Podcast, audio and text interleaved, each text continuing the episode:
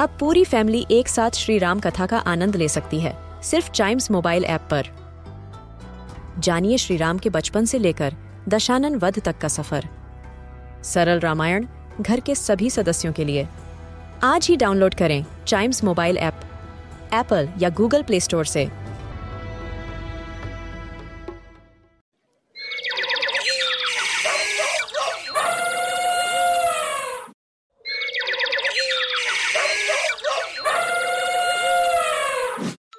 Welcome to animal Gyan.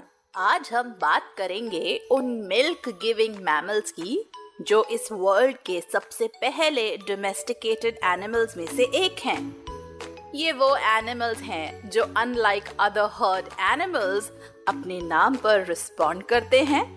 हम बात कर रहे हैं गोड्स की।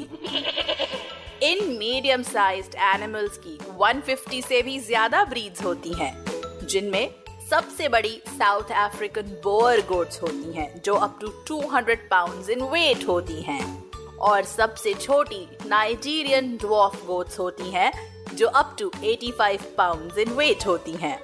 गोट्स नेचुरली माउंटेन क्लाइंबर्स होती हैं, और वो ट्रीज पर भी क्लाइंब कर सकती हैं।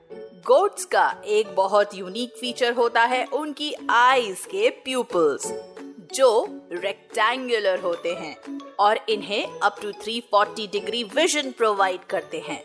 लेकिन इस शेप की वजह से वो केवल साइडवेज ही आसानी से देख सकते हैं। ऊपर नीचे देखने के लिए उन्हें अपनी नेक मूव करनी पड़ती है।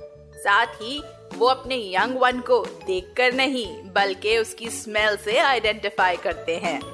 अनलाइक कॉमन बिलीफ गोट्स बहुत पिकी ईटर्स होती हैं। उन्हें फ्रेश फ़ूड ही पसंद है।